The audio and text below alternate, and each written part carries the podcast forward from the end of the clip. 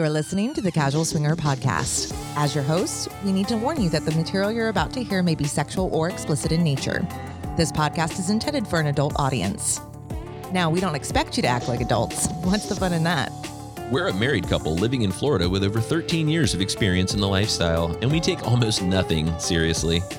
Casual Swinger is a variety show, meaning we'll cover everything from music to events, travel, and even the occasional hilarious screw up. Our show is about entertainment. We're not licensed professionals, Had anything. and our stories, commentary, and guidance should not be confused with the opinions of a licensed professional. Now that you know, let's take those pants off and get comfy.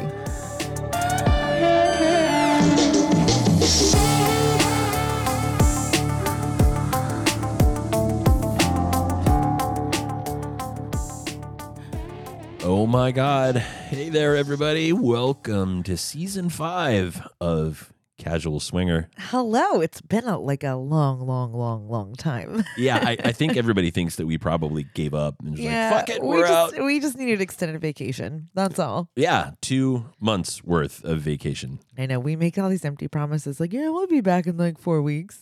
Not really. Maybe we got used to being off work for a little while, kind of enjoyed it. It's okay. We're back all now. good. Yeah. So, what are we talking about? Kicking off season five on the positive note, right? Yeah, well, I mean, we are kicking off on a positive note. We're back. I mean, and we're gonna have some fun, right? I, I think that we did get a little heavy toward the end of last season. Uh, some of you were nice enough to bitch about it in our reviews. Thank you, appreciate that. That's okay. That- But you know, I think we have conversations on Casual Swinger that sometimes people are like, "Oh my god, that's heavy as shit." I'm just Well- gonna go listen to, to people talk about Also, sex." like- great.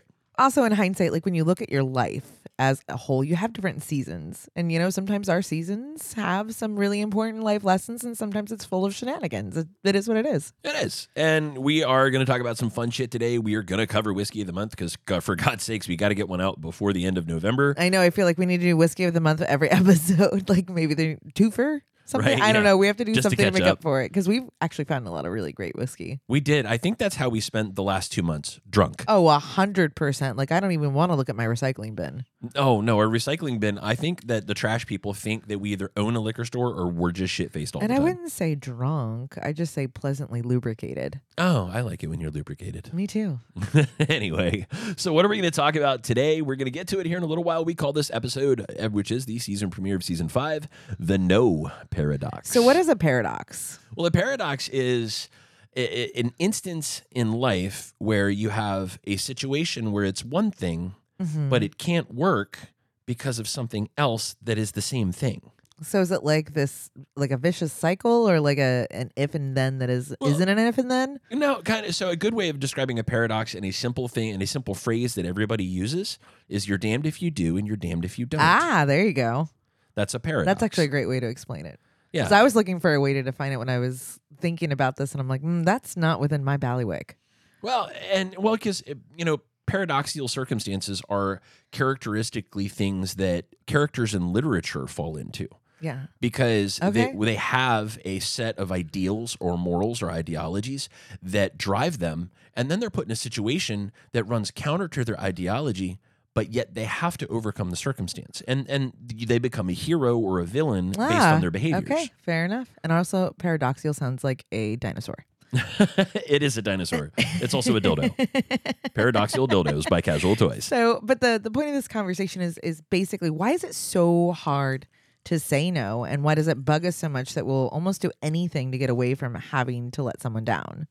Yeah. So we're going to dig into it and we're going to dig into the power of the word no and why you shouldn't be afraid of it. I like it. So, uh, before we get into all that, do you want to talk about what we did while we were gone? We drank Yeah, well, duh. a lot. we drank a Uh, lot. we explored, uh, went on adventures, We found went to new whiskeys. Bardstown. We did. Was that during the break or was that before the break? I don't remember. Uh, it was during ish, but like we we still expanded our palates a bit afterwards because Yeah. we learned so much while we were there. I went back to Kentucky during the break, but I Yes, didn't you have as did. much fun without you were actually on the road a lot. Yeah, it was Yeah. a ton. It was crazy. We were gone so much, but you know, speaking of being on the road, we went to Hedo with some of our favorite fucking humans. On Oh the my planet. god, that was so fucking great. I needed my soul needed that so much. There's something to be said about having a place like that that we can call, you know, home for us makes me feel like my truest self. And I had such a great time and I feel so fortunate to have my favorite people on the planet that joined us for a vacation. Yeah, and it was just it was splendid, absolutely splendid. It was, and and it was different because it was our first trip without rascals in a very long time. It was, and that it was bittersweet in that respect because we built up this this um ideal and, and culture in our heads about what to expect when we're there because of that, right? and we love them. and we love them so much and there's so many of them that we miss you know on the regular uh it was strange at first right like and i found these moments of like you know i, I miss them like i said it was bittersweet Yeah. um but I, I still had a fucking epic time oh, I had an amazing time. And before we get on to talking about this, because I do want to get into this for a minute, uh, I do want to congratulate Rachel's Rascals, Jim and Rachel, the Rascal King, and uh, Rachel, obviously, they're the namesake. They just had their first takeover, a complete takeover Yeah. of Hedo. It was last week. Uh, as uh, from what I understand, everybody had a great time, came home sick as fuck. Uh, not COVID, everybody, just got the Hedo crud. It's what happens when you kiss everyone on the resort. It's just how it goes. Uh, so I'm, I'm proud of all of them for being sluts and getting everybody sick, and I'm proud of them for having a great time. Now, us, who did we take? We took Honey Spoon. We took Kate and Daryl from Swinging Down Under. uh the corn feds duh The we can't go feds. anywhere without them codependency hello Oh, our codependency on Iowa is strong because we also took some other friends from Iowa who Yep. aren't on Twitter, aren't yeah on friends Twitter. of us fr- of ours from south carolina like it was it was fucking epic it was so good. yeah And and we had such a good time because I think what we got to do because I think Yeah. on that trip, oh not your average oh my god oh my god, not blew your averages. my Oh, mind they were amazing. I still can't get over the just how joyful they I feel in their presence because they're just such awesome people on, on such a great adventure and love each other so much. It's Yeah. just they're like a fucking hug. Yeah, I love I, it. I actually think they should change their names on Twitter to like joyful couple as opposed to like not your average because they literally are just the most happy human beings. And I mean, I, I really feel bad for him that her blowjobs are so bad. Will you stop saying that because it's obvious? It's not true. He keeps telling you that, and she's told you that too. Right. Well, the, the joke is that I keep making about this beautiful woman who's amazing, by the way, and they know it's a joke, so don't take it personally, anybody. Uh, they have a lot of children. They have uh, a like old Mother Hubbard level of children, and so I always joke with him. I'm like, "Are her blowjobs that bad that you can't pull out? Is that the problem?" And uh, he's like, "No, it's all that good. That's how we end up having all these children." So I, I'm just I love those people Yeah. to death. They're they're amazing, and we're so Yeah. glad to share that time with them. and them. also solo swinging like totally surprised us. Oh, and that- like oh I my about God. lost my mind. you shit yourself right there at that table. oh my you god, just not exploded. Not literally, not literally. Like No, I ran after him and I forgot that I can't run. Um, with these new hoops. You did black both your eyes I with your tits. came very close and that that touched my soul very deeply there's there's something to to be said and i don't have the words or the the vocabulary vernacular whatever to sh- to say how touched and grateful i was that someone cares about us that much to go to those lengths come for a few days and surprise us so i'm just i'm still blown away I, I was stunned. I mean, and I'm not stunned because I know him, but he showed up. I turned around, I saw him, and I'm like, well, I'm shocked, but I'm not because I know who he is. yeah i just i don't know i'm still in constant denial that i deserve those kinds of things in my life and i'm just i'm flattered Yeah, yeah it was it was a truly remarkable experience to share. But one of my favorite thing is we took all those people down there, some of which had never been to Hedo before, some of which were part, part of of crew. Most of them, yeah. Yeah, and.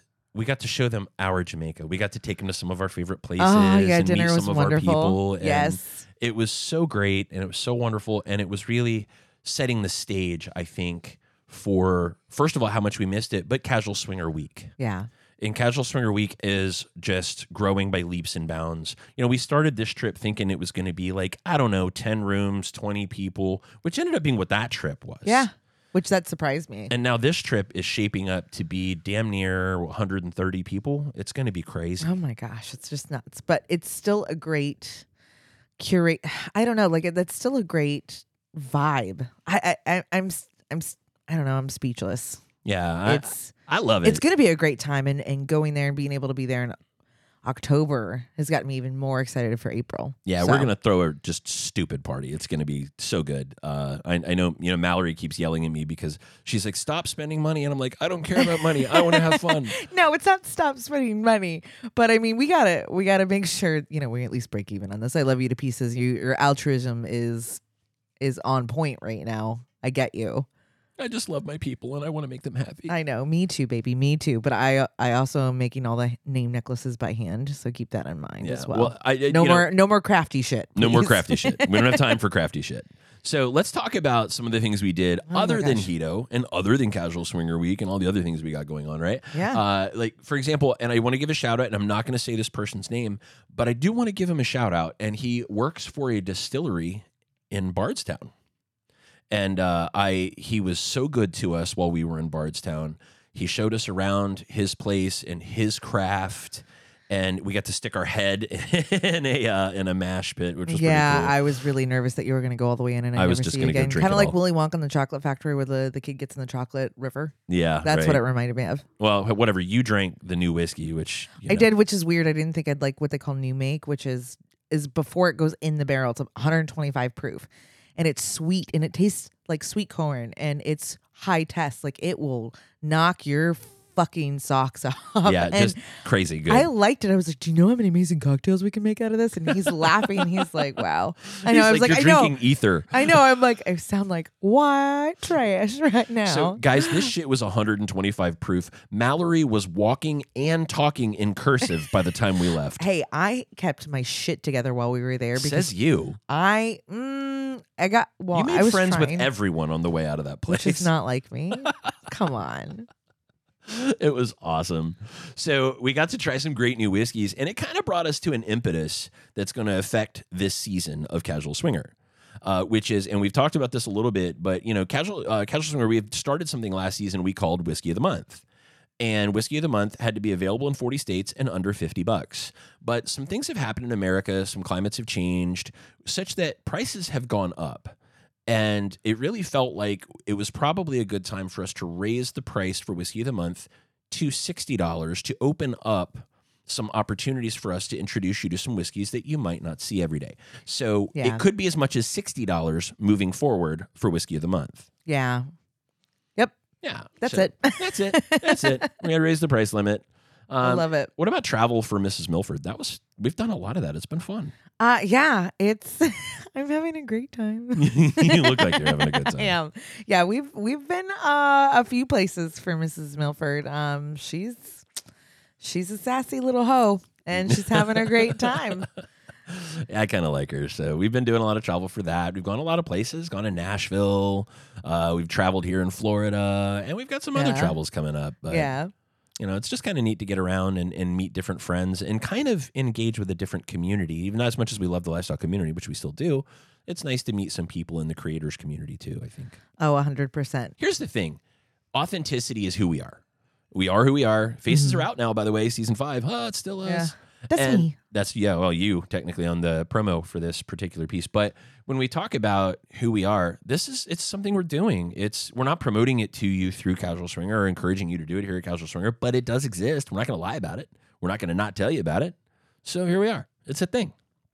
Kind of like casual toys has always been a thing. And I know we talk about it a lot because frankly, it's a big part of our lives.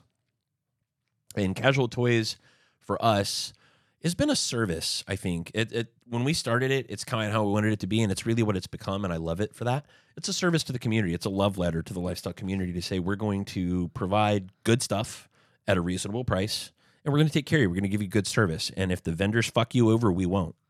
Yeah. And that's kind of how what we've stood on, and that's why the business continues to grow uh, almost four years in. So we want to thank you guys for all of that Yes. and let you know that our Christmas bundles are live. Mallory has created a selection of six different Christmas stockings. Yes. For one, uh, you know, female focused, one male focused, um, and different levels of sexiness. You know, a little naughty, little Hot baddie. damn! Mm-hmm. No, they're. I like them. I think they're hot as shit this year. I really do and too. then also we have the actual bundles, like the other the other bundles that we're doing, like the premium bundles, Mhm. um, that have like the Enjoy wand or that alternative to the Crave that I fucking love. oh yeah, the Yeah. new uh, the new necklace vibrators Yeah. from Le Wand. Yeah, yeah, it's called Charmed. Charmed. They're super cute. Yeah, they're, And- they're hot. and they work uh, very very well. I think the the most marked difference between the two brands is um, the Charmed is a little bit longer and the chain links are a little bigger. Mhm. But from an aesthetic perspective, like they're still cute to wear and they're very like um low key, like Mhm. incognito. and we're allowed to sell those and crave won't let us sell their shit because check this shit out guys Yeah. they won't let us sell their shit because we don't have a brick and mortar Yeah. of all things Yeah. It's a silly little rule. but they sell theirs online yeah. Whatever. whatever anyway Whatever. Forget them. But and also the Bloomgasm, which is that little rose vibrator, which is still fucking so fucking awesome. I love that thing. And it's cute as shit. we sell that thing all the time i can't believe people buy it must be because it works hmm I don't- I It does. have a It does. It so- totally. It totally does. well, there you go. So the last thing I'll tell you guys about Casual Toys is we do have a sale for this week only. That's right. If you're listening to this podcast right now, and it is the week of November 21st, uh, it's the week of Thanksgiving in 2022, we have an additional 15% off on Liberator right now. It's the only time we've ever run a sale on Liberator. They let us, they sent us an email today and told us we were allowed to do it. So we're doing it for you. We're giving you a 100% plus of the discount they gave us. So we're not keeping any of it for ourselves. If you've ever thought about getting Liberator bedroom adventure gear, those are shapes, positioning aids, loungers, there's straps, there's uh, the doggy style positioning aid. Such cool shit. for Oh my Liberator. gosh, it's I love everything I've ever gotten from Liberator. The the fascinator has been a great accoutrement Oh, yeah, in this squirters. community for yeah. Or just I I'm not a squirter, I gush, but I get it I everywhere because it's like in the thighs and rolling over the bed. So I I like to use that. Yeah. And the different types of wedges, and I even have ones that hold my toys for me, so like I can bounce or grind on them. hmm They're just they're so fucking cool. Yeah, Wanda and Pulse are both uh, Bon Bon. Those are all made to hold toys. Yep. Uh, so there's a lot of really cool Liberator stuff out there. And something else that's really cool that we just added uh, Twitter just added shopping. So if you follow Casual Toys on Twitter, you can actually, when you go to our Twitter page, you can actually see some Liberator items right there on our page. You can click on them and it'll take you to Casual Toys to buy it, which I think is really neat. That actually is a really neat feature. Yeah, thanks, Elon. Appreciate it. We're friends now, by the way. I can call him by his first name. Oh, okay, I don't you have to call him. decided? I don't have to call him Mr. Musk anymore because we're buddies. Uh, uh, sure. Yeah, 'cause okay. He he unshadow banned casual swinger, so now casual swinger's growing like at a fucking crazy pace again. Oh my god. Whatever. Yeah. So and and he did that because I asked him personally over beers. It was fine. Me and sure you Elon, did. Okay. we're buddies. All right. You can let the bit go now. He doesn't. We're know. all done. He doesn't know we're friends. But anyway, that's that. Hey, you don't want to call this an intro? Tell everybody how to find us, and we'll come back with more on the no paradox. I love how you asked me that right as I was taking a drink. That's why I did it right then. Got to get ready for this one. Okay, you can find us as Casual Swinger everywhere. Uh, that's casualswinger.com. Feel like I will fuck you up, dude. Don't. I hate the voices. I hate the buttons. I'll just leave and you can finish. all right, I won't do it. All right, you can find us as Casual Swinger everywhere. That's casualswinger.com or message us at podcast at casualswinger.com. Uh, we're also on social media. It's Twitter, Facebook, YouTube, uh, Instagram. Are we on any other ones? STC, SLS. Those are the dating sites, fool. oh, my bad. But yeah, Ca- uh, Kasidie. Yeah, And there you go. We're all over the place. Yeah. I was gonna play with Mallory's voice, and she's like, mm, "No, I'm gonna kill you." So we're not gonna do that. Thank you. I don't want to die tonight, folks. But if you want to hang out for a while, we're gonna talk about the no paradox, and we'll be back in just a minute. You've been listening to Casual Swinger.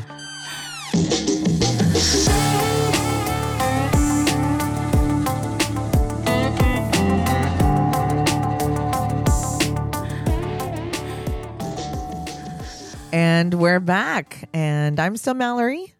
Are you? I am. You look pretty cute. You want- Thanks. You want to bang later? Uh, maybe. Oh, by the way, hey, still Mickey. I know it's been like ten fucking seconds since we walked away. We did shorten the uh, the gaps between segments this season, so Oh, did we? yeah, by about Nice. ten seconds. There's no reason to make them sit there and listen to music for ten fucking seconds. So. Oh, well, hey, we saved them some time. That's Yeah. cool. But we took a second, chatted for a second, had a And drink. now we're wasting their 10 seconds by we're wasting it. blabbermouthing about it. All right, so this is the main event. This is the no paradox. Let's get down to it. Yeah. So, like in, in theory, right? Well, really, obviously it is. It's one of the shortest words in the English language, right? And it's almost universally understood no matter where you are in the world. So, knowing those things, how come it's so hard to say? Because it should, in theory, be easy. You know, I think no is hard to say because we're scared to hear it.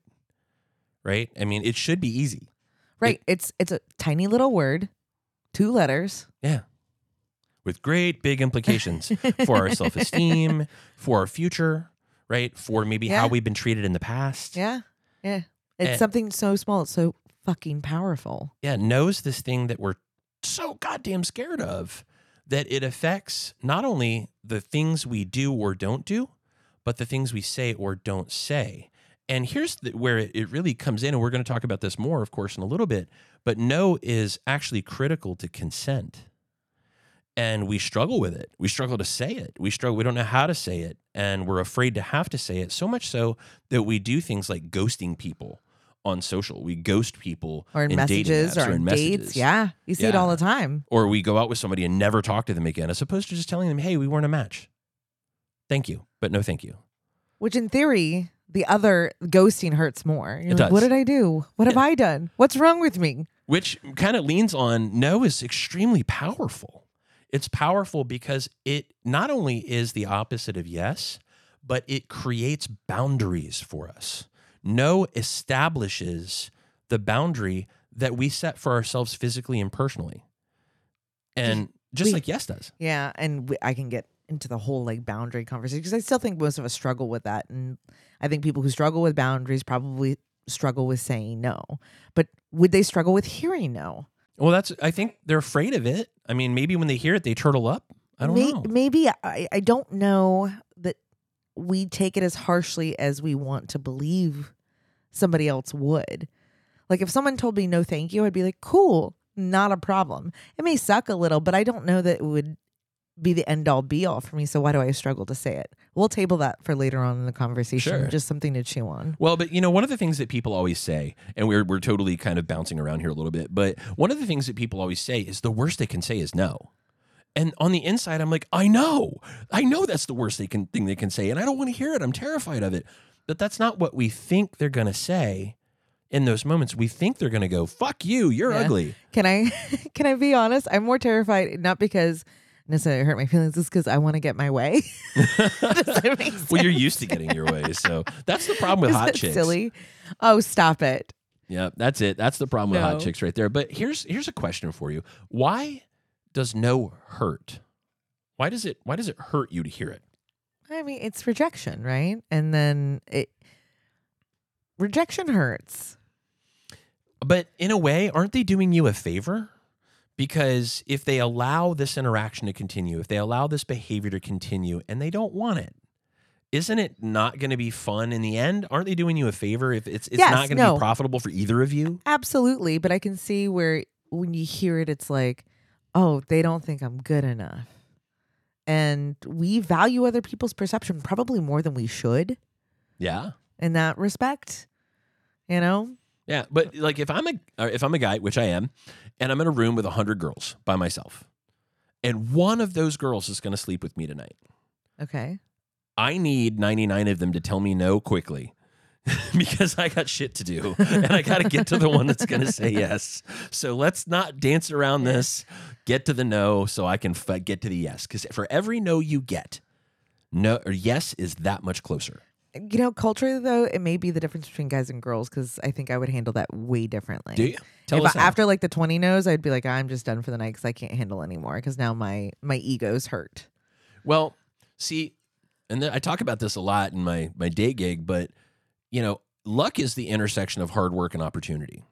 Opportunity doesn't always present itself, but there's always an opportunity for hard work. If you put in the time, if you put in the effort, opportunity will avail itself, and when it does, you're going to get lucky. So I feel like like no shouldn't scare you away. And this is I think why it presents such a challenge and we talk so much in the lifestyle about consent and yes is something that we're very comfortable saying because we want to hear it.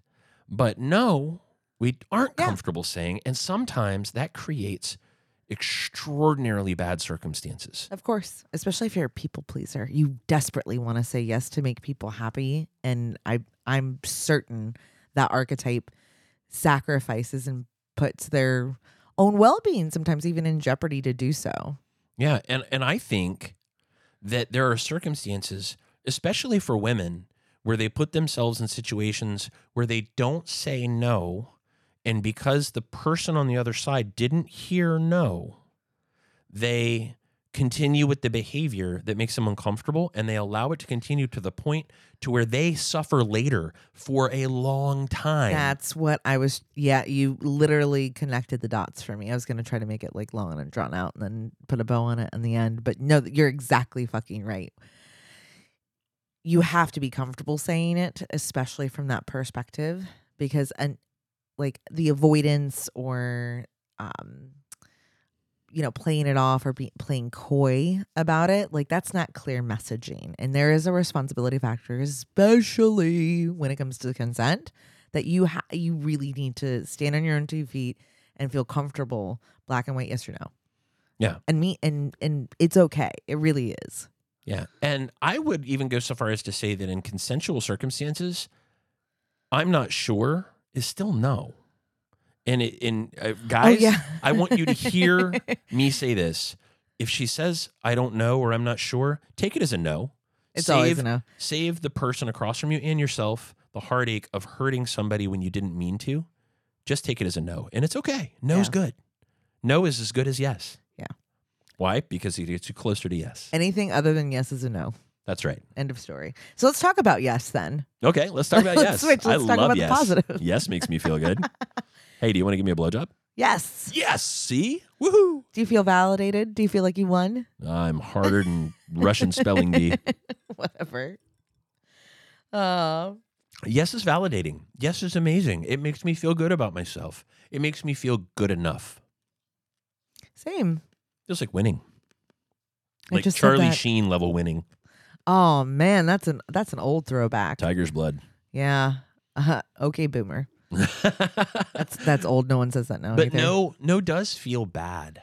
No is the opposite of that. No makes me feel like maybe I should have done something differently. It makes me start questioning the path that I took to get to where I am. Mhm. Right. And I'm really terrified that you're going to tell me no when I ask for something. I think that's a universal feeling for the most part. Um, I don't, you know, I don't like for no. I hear the word no, and the the the word association for me is rejection. Yeah. Which, and if I follow down that pathway, and I said this already, is it's I'm not good enough. So there's a lot of self doubt that comes with that. But at the same time, you made an excellent point. Someone saying that, especially in the lifestyle situations that we put ourselves in, that's really an opportunity, right? It is. you know, we can be pants on friends and maybe they don't want to be pants on friends and that's fine. Getting to that point, you know, it actually takes some courage to be able to say it and some self-assurance. Yeah. So really if if you look at it that way, it's a lot of fucking mad respect.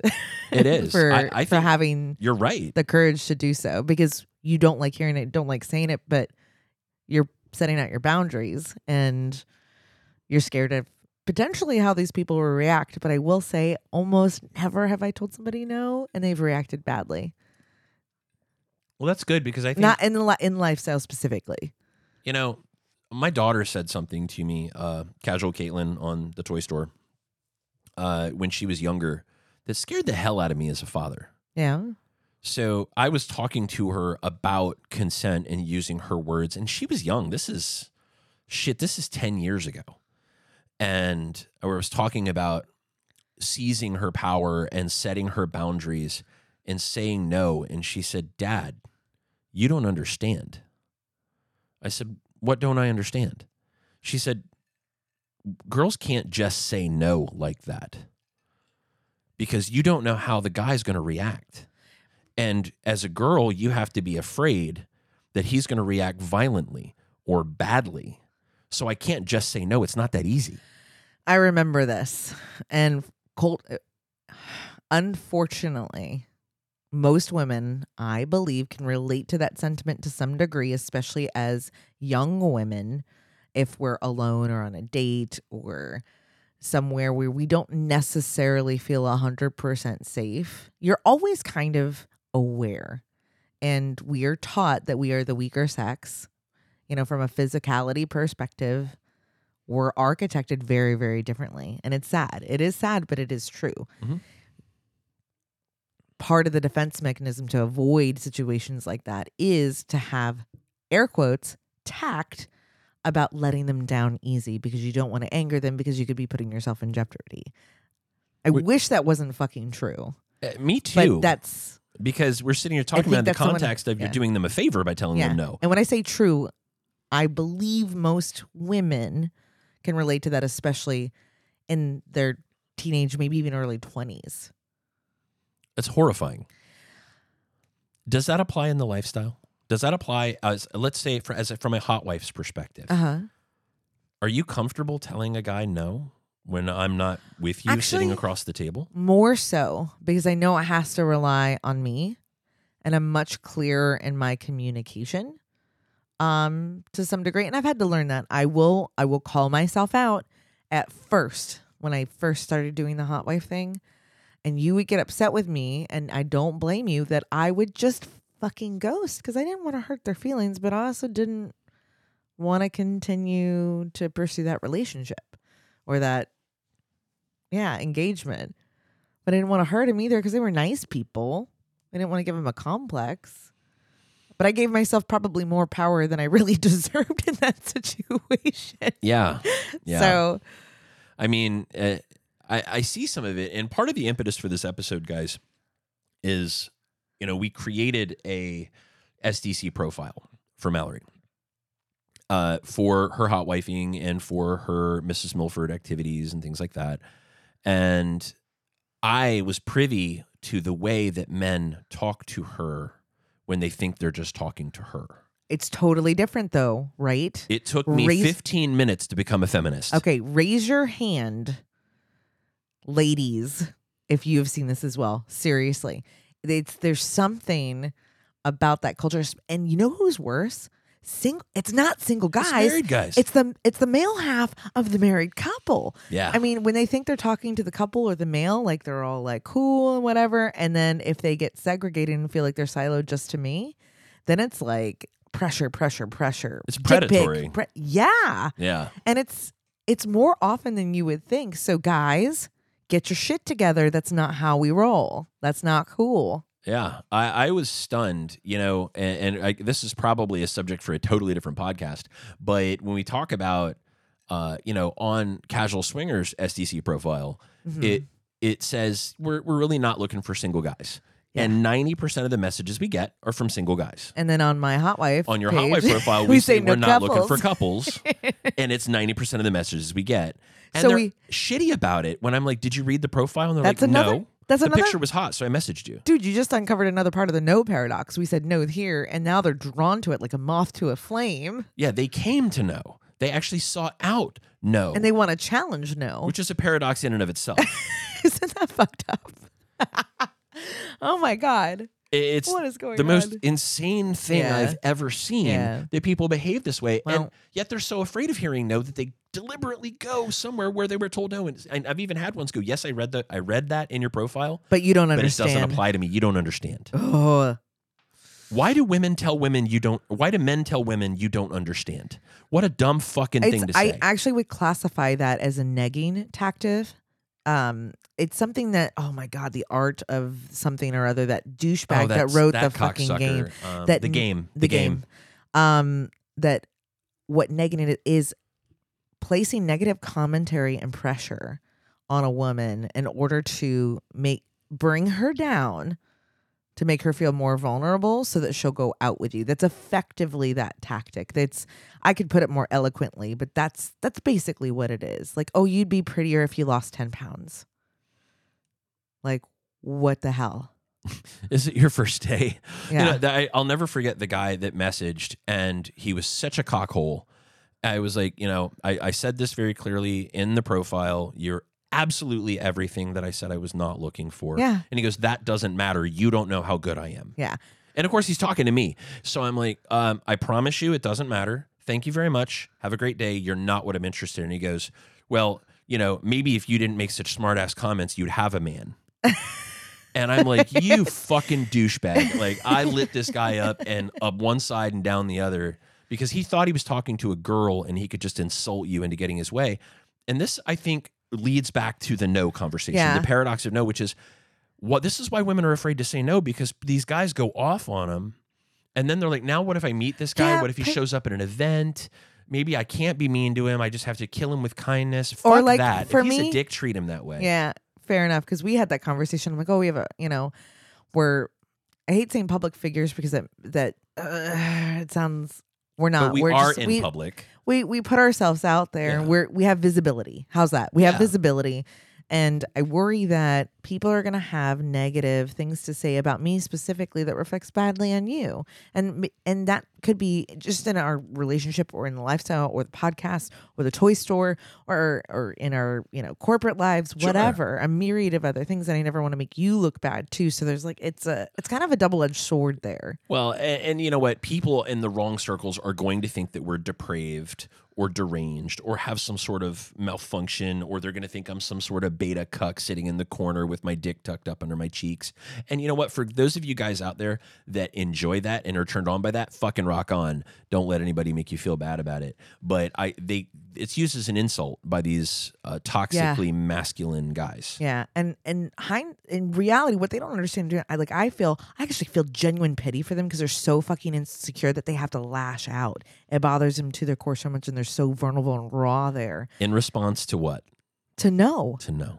That's right. it's and and again, it's just like you said the, the- from that perspective. It, uh, no, thank you. Like now, you don't have to waste your time. Yeah. you didn't know me. You didn't really want me. You just want to be accepted. And at the end of the day, Yeah, you saw my picture and you were like, "Whoa, I want to fuck that." Wait a minute. And and again, that doesn't compute for me. It doesn't compute for for guys uh, like Liam from Monogamish, who's a sapiosexual and he's attracted to people's brains, right? And I tend to be one of those people that leans that way. He tends to be one of those people, and there's a few others too. Mr. Honeyspoon is a good example. He doesn't just chase ass, but you know, when I think about why no is so damn powerful, it I think it, it we have fear of it because it increases our doubt and it helps us because it gets us closer to yes.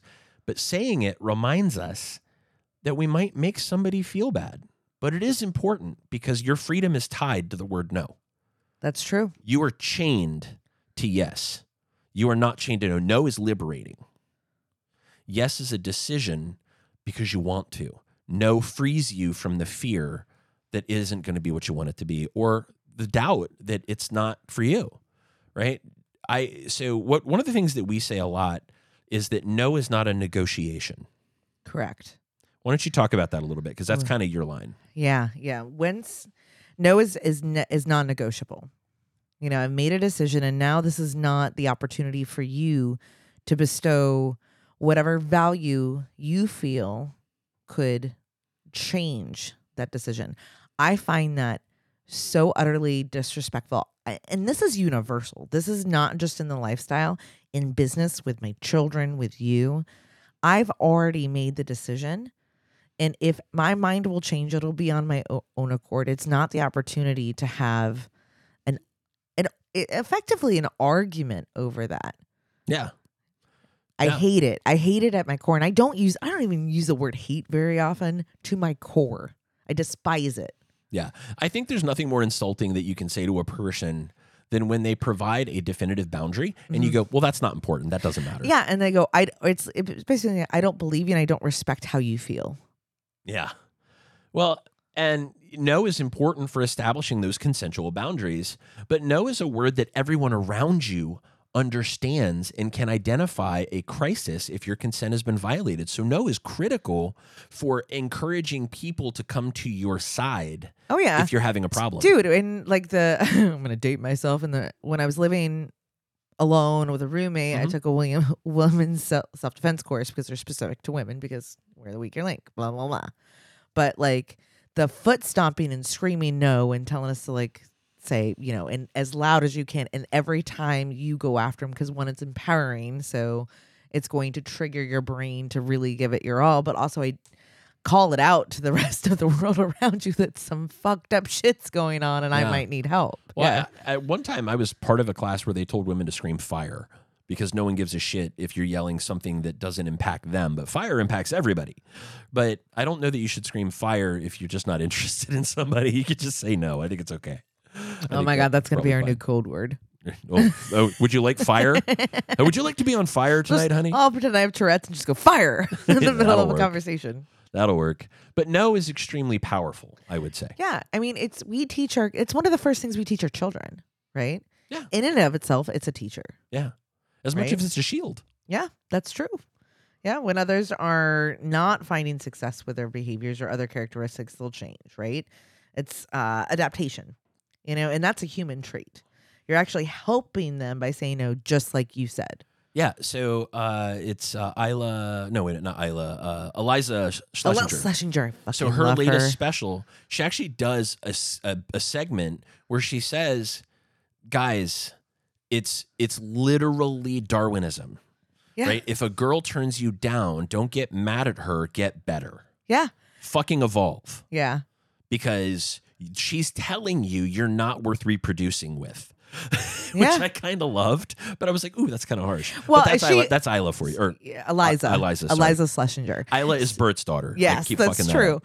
So, so what she was saying, and she's like, if if girls keep telling you no, it's plural in Yeah. that respect. Like, it, you have to accept the fact at that point that you may be the common denominator, and maybe there's something in your tactic and in your character or how you're presenting that is is off putting. And but at its core, she's not wrong. Effectively, it's Darwinism. Can't procreate with you. There's there's something broken there. So you're actually helping them by telling them no, such that they might change. Yeah. So, guys, no is one step closer to yes, but it's also a learning experience that helps you get to yes. Because if she tells you walking up and saying, nice shoes, want to fuck, pissed her off, don't do it again. Yeah. Maybe it doesn't work. Maybe gonna- nice shoes is not a good come on. I'm gonna go ahead and say, don't take Mickey's advice. I don't know that's ever worked for anyone, but if it has, write us. I'd love to hear your story. what about the guy that sent a message and said, I'm jealous of your heart because it's pumping inside you and I'm not? Okay, that was fucking great, by the way. that's one of the best lines I've heard in a long time. Yeah, that was pretty good. Yeah. That was pretty good. But you know, using Creepy, no but- does let people around you know where you stand, and it was creepy. Uh, but it allows you to identify as a person potentially in need. So no does have a great deal of power. But if it's so fucking awesome, I'm gonna go back to why do we do things like ghost? Why do we do things like, hey, I'm gonna go to the bathroom and leave? Why do we do things like have a friend call me and get me out of here? Why can't you just simply say, this isn't going great. Let's call it a night. It was great to meet you, and I'm going to go and pay pay for my drink and leave. What's wrong with that? Why is it so hard to just say no? I think we've kind of covered it, you know, that because in your mind, you're doing a risk assessment. And if it, well, I am specifically me, and I'm sure there's someone out there that might relate to this. Uh, for the reasons you've said, I don't want to hurt their feelings. I don't want to have that negotiation conversation. I don't want them to lash out. Maybe I don't feel safe. We can give ourselves a hundred and one reasons why we don't feel comfortable doing it. I don't know that necessarily gets us off the hook. I think it's a responsibility. If you're gonna if you're gonna put yourself out there and and and explore, I think you need to be comfortable setting up those boundaries at the same time. It's it's it's part of the expectation. It really should be. Even though it's really fucking hard. So it's good, It's, it's good. bad. Yeah. It's a paradox. Yeah. That Now, thing. paradoxically speaking, fine. Is that Right? does that sound like a dinosaur? No. I just sounded like a fucking goat. Like, Yeah. don't let me do that. Yeah.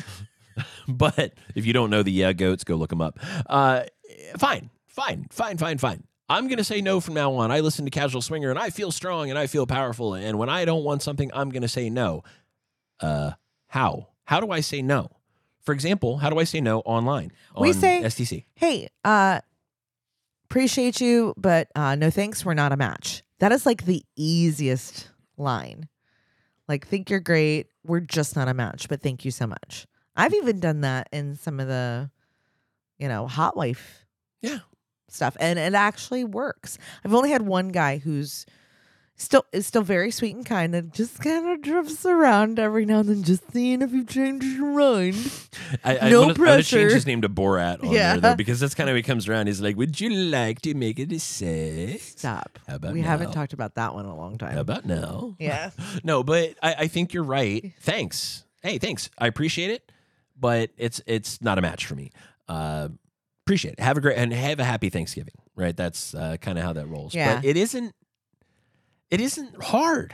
It's that simple. Yeah. Thanks, but Yeah, we're not a match. But I will say, if they come back and do, but what if, or maybe you didn't like understand me, I don't consider it ghosting.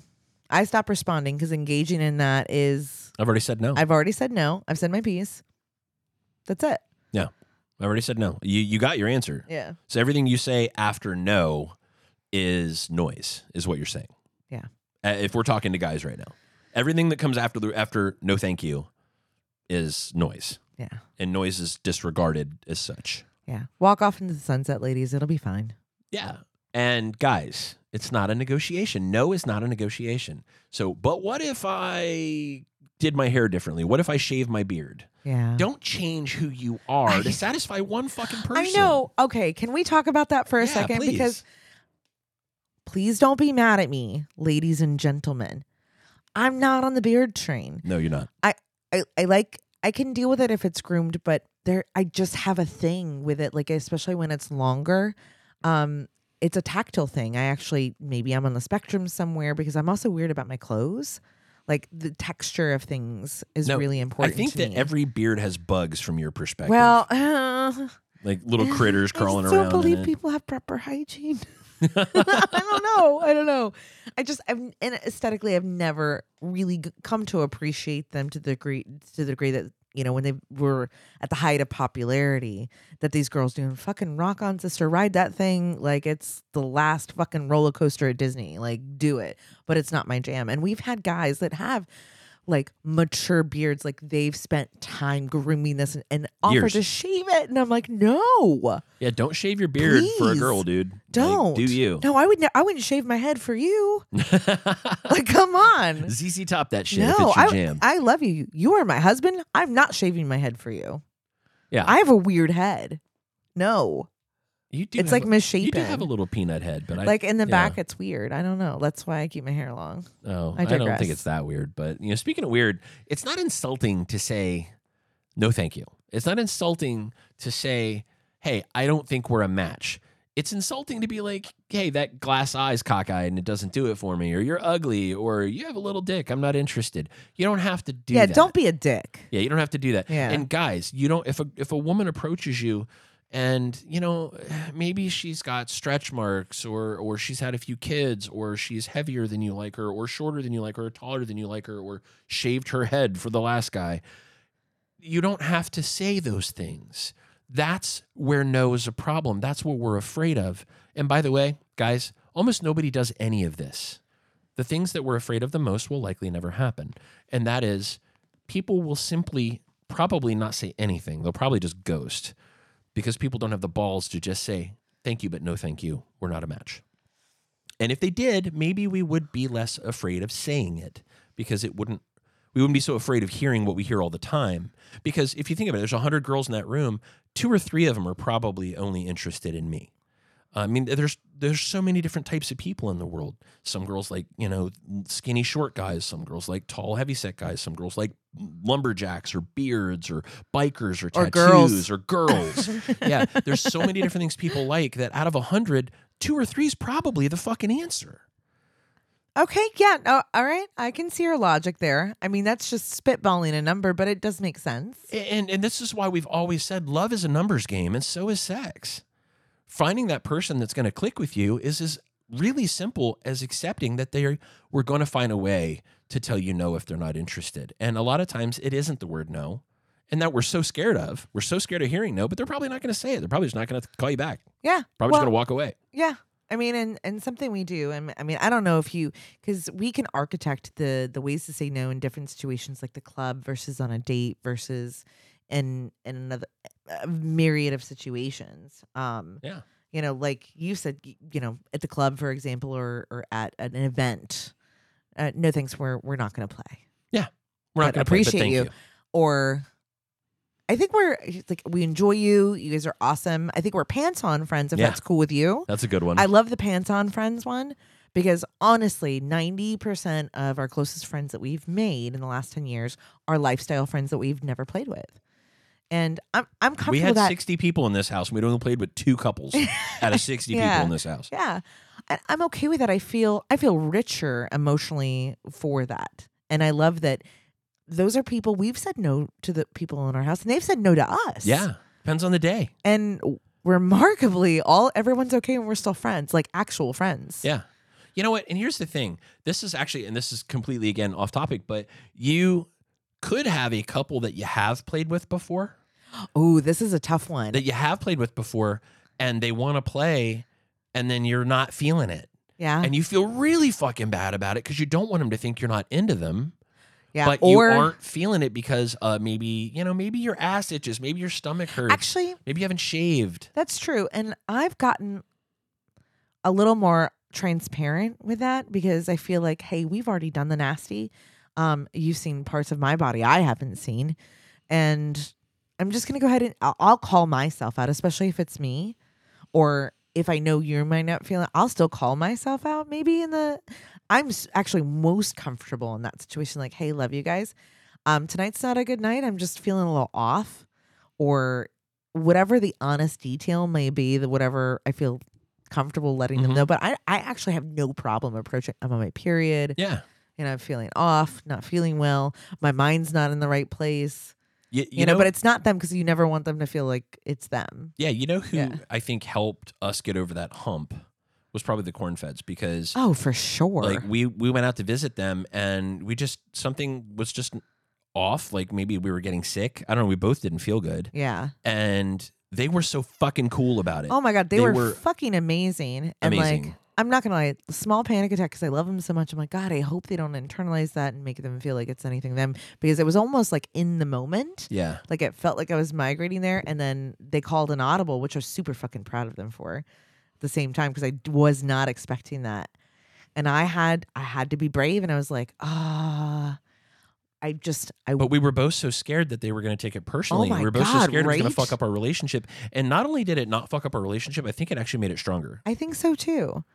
I I I had a an immense amount of appreciation because I I felt really bad, Yeah. you know, because I wanted I wanted to shower shower with them with affirmations and and love and joy and all these other things, but I just wasn't feeling the sexy time. Yeah.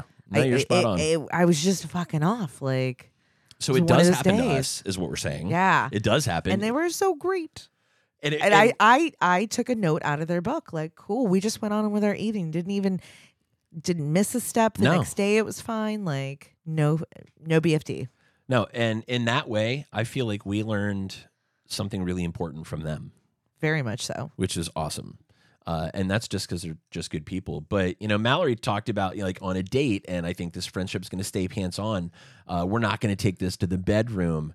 Just don't give lame excuses, guys. Don't be like, I need to bathe my cat and go running out the door. Right? Just put it out there kindly. Don't use malice.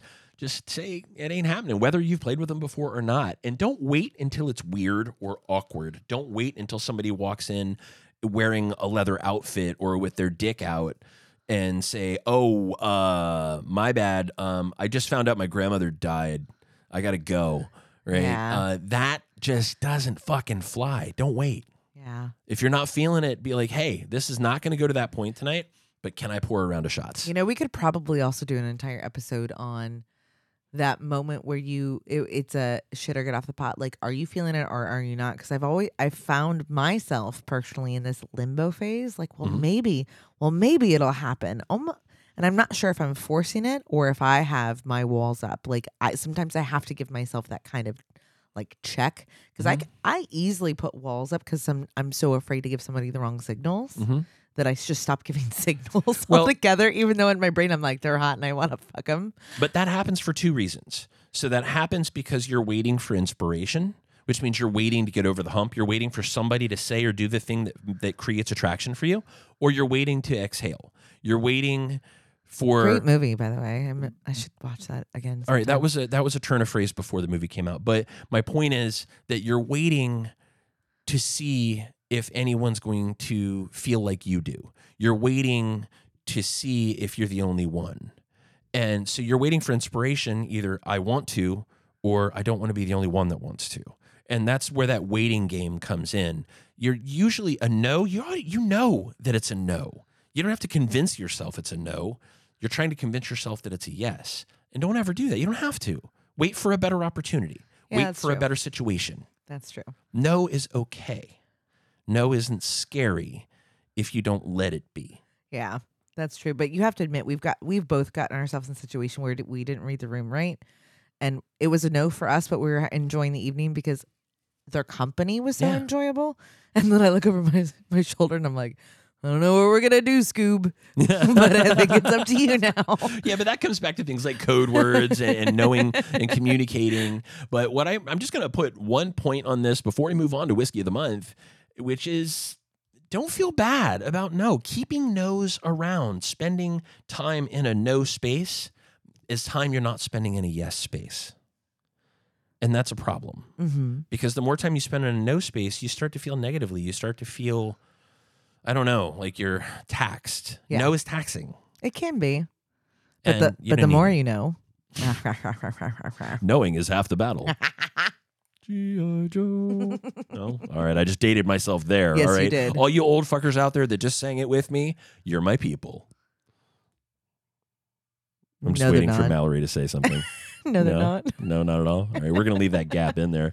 Folks, this has been the no paradox. We're going to come back in just a second with whiskey of the month and we will do one more reminding you how to find us when that's over but in the meantime we're going to go pour another glass of whiskey and come back with a special november 2022 whiskey of the month All right. If you wanted to do the fucked up voice thing, you're welcome to, but just don't scare me with it because I'll come across here with my you really don't like my new kicking and a- board and a, a kung fu kicking and like the West Virginia ninja. don't be ninja what don't need ninja Regular can of ba- backy? No, says I.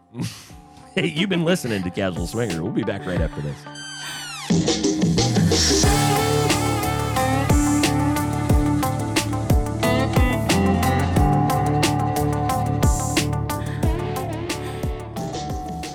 And welcome back, everybody, to Casual Swinger. It is time for Whiskey of the Month. But before we get there, Starry, what time is it? Candy is dandy, but whiskey makes you frisky. And I'm super excited about this month's whiskey of the month. This month it is Heaven Hill, seven year bottled in bond. All right, just a quick refresher. Bottled in Bond, folks, is a label for an American made distilled beverage that has been aged and bottled according to legal regulations contained in the standards of identity for distilled spirits set forth in the Bottled in Bond Act of 1897. Blah, blah, blah. Yeah, if you want to hear more about that, go back and listen to our whiskey Federal government reg- federal government regulations. Yeah. But our love affair with Heaven Hill continues with this shining example of what a mid range value bourbon can be. But before we get there, because we love to tell the story of whiskey and, and just kind of the American spirit behind what Yeah. creates this beverage, let's talk about the distillery a little bit. Sure. Um, so Heaven Hill, um, this is a very obviously American story here. So shortly after Prohibition ended, circa 1934 in the United States, Heaven Hill Distilleries Inc. was founded in Bardstown, Kentucky, which is where we were, um, by the Shapira brothers. And those brothers were set to produce and market bourbon and premium American whiskeys. But at this time, it was as speculative a new business venture as the dot com startups of the 90s. Uh, a company essentially founded with no brands, no available stock in whiskey, and at the height of the Great Depression. So it was it was a high risk business venture, Yeah, Wild Wild West. right? Um, so their proposition was very simple. If the Shapiras, who had built their business acumen as department store retailers, would contribute $17,500 in startup capital, the operating group would invest an equal amount and run it. The deal was sealed, and the original Heaven Hill Springs distillery was built. Yeah, $17,500 in 1934 dollars. That's almost 100 years ago. Yeah. So we're talking about, you know, a million dollars. It's a lot of money, right? Now, the original distillery was built on acreage in Bardstown owned by a guy named William Heavenhill. And according to President Max Shapira, the story of how Mr. Heavenhill's name was divided into its current form comes down to a typographical error made on paperwork sent Yeah. to state officials in Frankfort. Yeah, because his name is it's Heavenhill all one word. Yes. Yeah. so they told him it would cost 10 bucks to fix the name and put it back to Heaven Hill, all one word, and they decided it wasn't important, and the misspelling has remained to this day. Hey, mistakes were made and it worked out in their favor. There you go. so the first barrels were filled on December 13th, 1935, but it wouldn't be until four years later that the liquid inside was properly aged and the owners released their namesake whiskey, Old Heaven Hill Bottled in Bond Bourbon. So, from the beginning, members of the renowned Jim Beam bird bourbon making family oversaw the distillation process. In 1935, it was Joe and Harry Beam who brought their know how and set the standard for quality. In 1946, Ed Shapira signed Earl Beam to the job of Heaven Hill's master distiller. Ooh, Earl would spend family drama. 29 years in that post, helping Heaven Hill establish the legacy of distilling that they have today. I love it. So Heaven Hill. so Heaven Hill whiskeys now encompass like numerous brands, right? Um, that most Americans know and love, from like Elijah Craig, which is a staple in our house, Larceny as well. Uh, Pikesville McKenna, which is outstanding, and of course Evan Williams, which is just to name a few. And I, am probably gonna go blow the load here, but Evan Williams is the. I mean, Heaven Hill is the number two brand, right? Yeah, number, two, number two brand on Yeah. the planet. Yeah, next to Jim Beam. Yeah. So just gonna throw that out Absolutely amazing. And the number one largest privately owned distillery, but we'll get to that here in a few minutes. So, this is not what cemented Heaven Hill as an American story of triumph and perseverance. And you Yeah. know, we love to tell American whiskey stories here on Casual Swinger. But after all, iron is forged in fire. Oh, I like the drama there. On the afternoon of November 7th, 1986, a late season cold front blew through Kentucky, and that brought thunderstorms to Bardstown. A rumored lightning strike set off a series of events that anyone unfortunate enough to involve will never forget. So, according to Charlie Downs, who was the distillery supervisor at the time, an employee reported smoke coming from Warehouse 1 at 2 o'clock. Downs and Parker Beam hopped inside his truck, this was Beam's truck, and drove up the hill from the distillery to look for themselves. When they saw the smoke, they immediately ordered an evacuation of the entire distillery. So, in quotes, by the time we got everything turned off, Flaming Whiskey was coming down the hill over Highway 49 and towards the distilleries at Downs, uh, who retired in 2018 as the artisanal distiller for Evan Williams Bourbon Experience in Louisville. At that point, it wasn't safe to exit through the front of the distillery building. We had to go out the back. So these thunderstorms brought 70 mile an hour winds to spread the flames to the nearby rick houses, and Bardstown's fire department was quickly overmatched. Joining by, joined by crews from more than 10 other local fire departments, they were left with almost no choice but to go on offense, pouring water on the now non flaming rick houses in hopes of keeping them cool and letting this inferno burn itself out. I mean, what else could you do at that time, right? Run for the hills. Shit. But they could they could hardly do that either because the flaming whiskey was flowing everywhere. So it's liquid fucking fire. Uh, wood embers from the burned floors, barrels, and ricks were flying uh, to the other buildings, Down said. While burning alcohol doesn't produce a visible flame, Down said the heat was so intense that the air shimmered all the way to the sky. Imagine that, That for a second, the guys. evaporation, yeah. The, the, the heat was so intense in the air that the air was shimmering all around Bardstown. Absolutely crazy. So, as more rick houses up the hill from the distillery succumbed to the flames, the barrels began to explode. And they sent a widening river of burning whiskey down the hill into Rowan's Creek. The shallow creek quickly overflowed, and flaming whiskey spilled into the highway, melting the asphalt on its way to the production plant. This is apocalyptic shit here. Yeah, like, this is like dogs and cats living together. Literally. Yeah. Yeah. So by the evening, distillery and seven rick houses were destroyed or still aflame. Uh, finally, somewhere around 8 p.m., the winds calmed and shifted the flames. Um, shifted the flames away from the other rick houses. So the worst of it essentially was over. So I put a picture here in the show notes of this fire from the air, and I think Mallory can see it right now. Yeah, it's it's absolutely incredible. It looks like doomsday. It looks like It's hell on earth. It, it looks like hell cracked open and the flames are coming up through the caverns. Um, but it's it's unbelievable. In the end, Heaven Hill lost 92,000 barrels of whiskey that day. That is 3.2 million gallons of whiskey, or what was later announced as $30 million in company property and loss of product. 15% of the company's total stock was lost in a single day. Yet Heaven Hill endured. Oh my gosh, I, it, this is really incredible. This is the triumph part. So the the very next day, something amazing happened.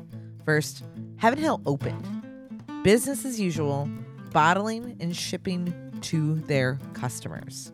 Max Shapira was taking calls from competitors asking what they could do to help Heaven Hill stay on their feet, offering to help Heaven Hill produce its signature mash bill to be aged in their very own warehouses. Over the next few years, several competitors would help Heaven Hill distill their spirits. It's incredible. So Max Shapira said that this is an unusual industry. When there are problems, we work together to solve them. And I'm going to pause right there because I heard that a lot when we were in Bardstown and just talking to people and being immersed in, in their world and the culture, which I was such such a fangirl of. I believe it in stories like this.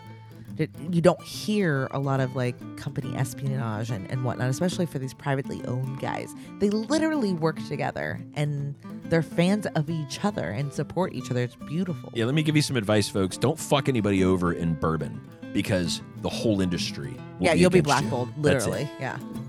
Those guys look out for their own. So- and how American is that? Not very much. It should be. it should be. But it I mean it's incredible. It is. It's absolutely amazing. Beautiful thing. it is. So today, Heaven Hill is the largest independent, family owned and operated distilled spirits supplier in the United States, producing over 1,300 barrels a day.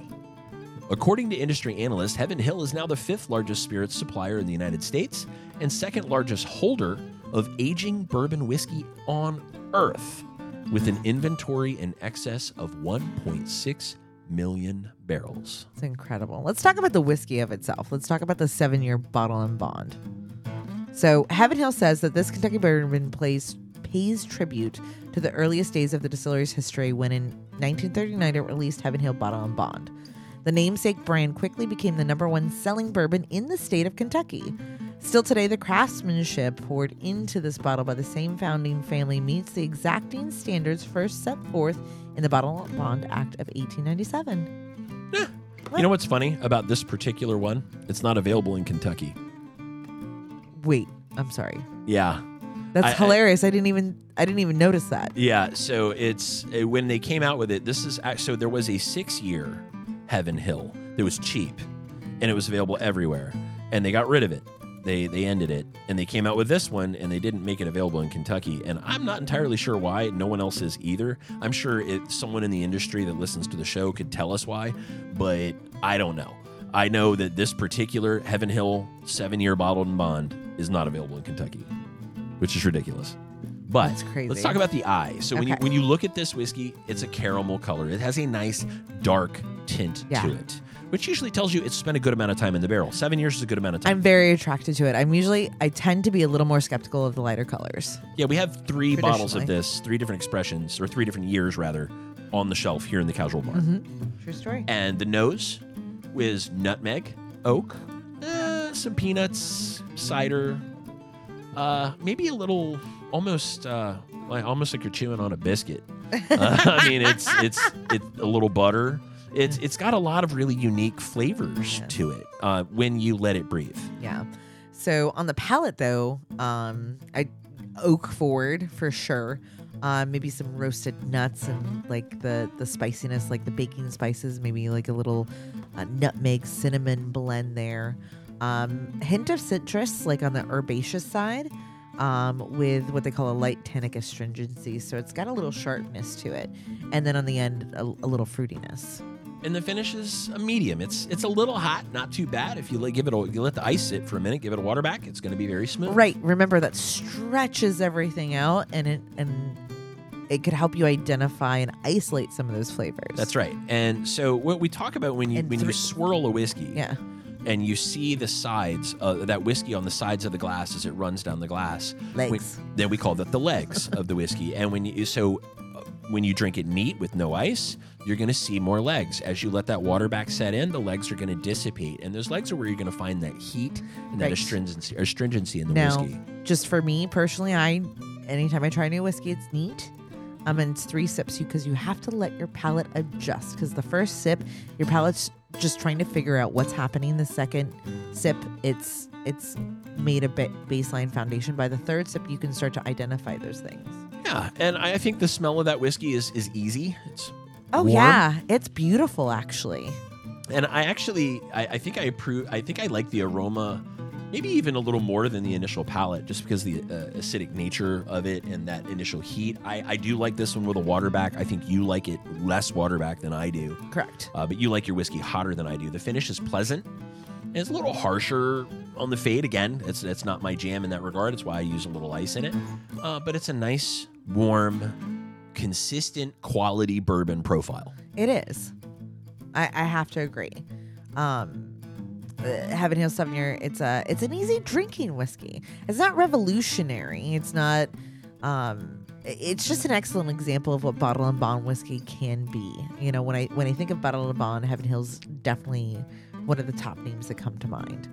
Um, and that's a good and a bad thing at the same time. They can and do change with the seasons. So that means trying it today could be very different than trying it three years ago or three years from now, right? Keep that in mind. Um, it just depends on what you get. And that is a good thing. That's right. Yeah, Yeah. the the year it was poured, it, it's that. That's it. That's Yeah. the thing about bottled and bond. Yes. it has to come from the same season. So when it's poured, that's it. That's it. Which is why bottled and bonds have year statements. Right. them. They have numbers. They're numbered. Yep. You know, batch cast, like, you know that this all came from the same or not. That's right. So if you like a whiskey that's bottled in bond, go buy more of it now because next year it'll be different. Yeah, this is where you hoard. This is why we hoard shit hoard here stuff. in the casual bar. Yeah. Yeah. Now, a lot of people will complain about this whiskey, like I said earlier, because it replaced a fifteen fucking dollar six year, and they char- now they charge forty dollars, and it's got a one year additional uh, time spent in the rick house. That's capitalism, folks. That's how a forty-five dollar whiskey became our whiskey of the month for November 2022. yeah, but I love it. It is it is a it's a good, reliable, tasty whiskey. Yeah. So that's And- it. That's the wrap for season Yeah. premiere for Casual Swinger season five. This was the No Paradox. I hope you guys enjoyed it. I hope you guys are glad to have us back. I hope somebody listens to this fucking episode. You guys haven't forgotten about us. I'm gonna go work on my pterodactyl costume. Oh my God. I'm not using any more big words in front of you because you make me sound like everything's a dinosaur. I just want you to scoot your glasses up your nose with I your middle finger my and, glasses. and snort. I'm, all right, you just call me Steve Urkel. Now you dated yourself. Why don't you tell everybody where to find us? We'll get the fuck out of here. Uh, you can find me at the club, bottle full of bup. No. Um, so we are a Casual Swinger everywhere. That's casualswinger.com. Feel free to shoot us a message at podcast at casualswinger.com. We're also on social. That's Facebook, Twitter, Instagram, and YouTube. And you can also find us on the dating sites. That's SDC, SLS, and Kasidie. Wow. I can't believe you went, you got back into it that quickly. Dude, I'm a fucking, yeah. You're a fucking Dude, machine. We all know you're a I- fucking machine. Yeah. All right. Hey, everybody. Thanks for joining us. Come back and join us again in December. We'll be back on the regular schedule with all kinds of Christmassy shit. We're going to go do all kinds of fun stuff. I'm going to be a ho, ho, ho. Ho, ho, ho. Happy Thanksgiving, folks. For those of you that are listening this week, hope you enjoyed yourself. You've been listening to Casual Swinger.